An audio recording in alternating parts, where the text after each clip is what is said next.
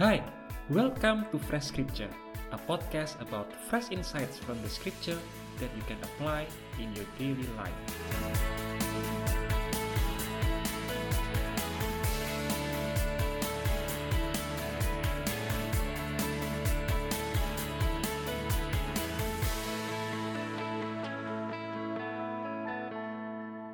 Hello, friend. Thanks for joining me in this episode of Fresh Scripture. I'm excited to be with you today, and it's a joy for me to be able to serve you and serve the Lord. I'd like to share something from the scripture with you about how not to be weary in life. I think we have all experienced this that we could be weary in life. Maybe you have a problem or a challenge that you are facing, and because of that, you become weary. But today, I'd like to share with you about how not to be weary in life, because this is something that I believe we all experience at some points in our lives. I believe that the truth that I'm going to share with you today is useful for you because you can apply it throughout your life and throughout my life I will also learn to apply it so that this truth will set us free from worries. So let's look from the scripture in Isaiah 40, verse 30. Isaiah chapter 40, verse 30 to 31. Isaiah chapter 40, verse 30 to 31. Even the youths shall faint and be weary, and the young men shall utterly fall. But those who wait on the Lord shall renew their strength. They shall mount up with wings like eagles. They shall run and not be weary. They shall walk and not faint. Let me read it one more time. Even the youths shall faint and be weary, and the young men shall utterly fall. But those who wait on the Lord shall renew their strength. They shall mount up with wings like eagles. They shall run and not be weary. They shall walk and not faint. I believe that these verses give us the key how not to be weary in life. It says in verse 30 that even the youths shall faint and be weary. It means that there are situations where even those the people who seem to be strong also become faint and weary. And also in verse 30 it says, And the young men shall utterly fall. There are situations where even young men, those who have strength, who have physical strength or mental strength on their own, but they still utterly fall. But the good news in verse 31, it says, But those who wait on the Lord shall renew their strength. They shall mount up with wings like eagles. They shall run and not be weary. They shall walk and not faint. So the key here is in verse 31. If you do not want to be weary in life, the key is this. You must wait on the Lord because if you wait on the Lord, He will renew your strength. Even in situations where, humanly speaking, it's impossible to go through, it's too hard for you, maybe, or too frustrating, or even depressing. But if you wait on the Lord, He will renew your strength. And in verse 31 it says, They shall mount up with wings like eagles. They shall run and not be weary. They shall walk and not faint. If you have the strength of the Lord, you will run but not be weary. You will walk but not faint.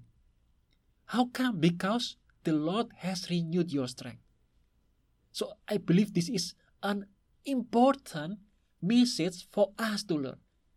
If you do not want to be weary, if you do not want to faint, then the key is that you need to wait on the Lord. Even if you run, you will not be weary. When you walk, you will not faint, because you have the strength of the Lord. Your strength is renewed by the Lord.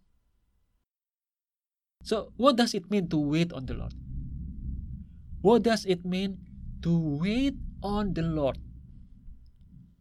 I believe that it means you need to wait for the direction and guidance and strength from the Lord instead of trying to do things with your own strength, with your own logic, with your own wisdom. Instead of doing that, you spend time alone with God and you read the scripture, pray, and ask for His wisdom. So you do not try to do things with your own strength, with your own wisdom, with your own understanding. Instead, you spend time alone with God to know what His will is, to ask for His strength, to ask for His wisdom, to ask for His guidance. We can also look at Isaiah chapter 30, verse 15. Isaiah chapter 30, verse 15. It says, For thus says the Lord God, the Holy One of Israel In returning and rest you shall be saved, in quietness and confidence shall be your strength. In returning and rest you shall be saved, in quietness and confidence shall be your strength. This verse describes what waiting on the Lord is like. So you have rest, you stay in quietness and confidence, because the verse says, In quietness and confidence shall be your strength.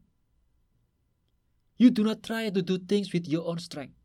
Verse 16, still in Isaiah chapter 30, but now verse 16, it says, And you said, No, for we will flee on horses, therefore you shall flee, and we will ride on swift horses, therefore those who pursue you shall be swift.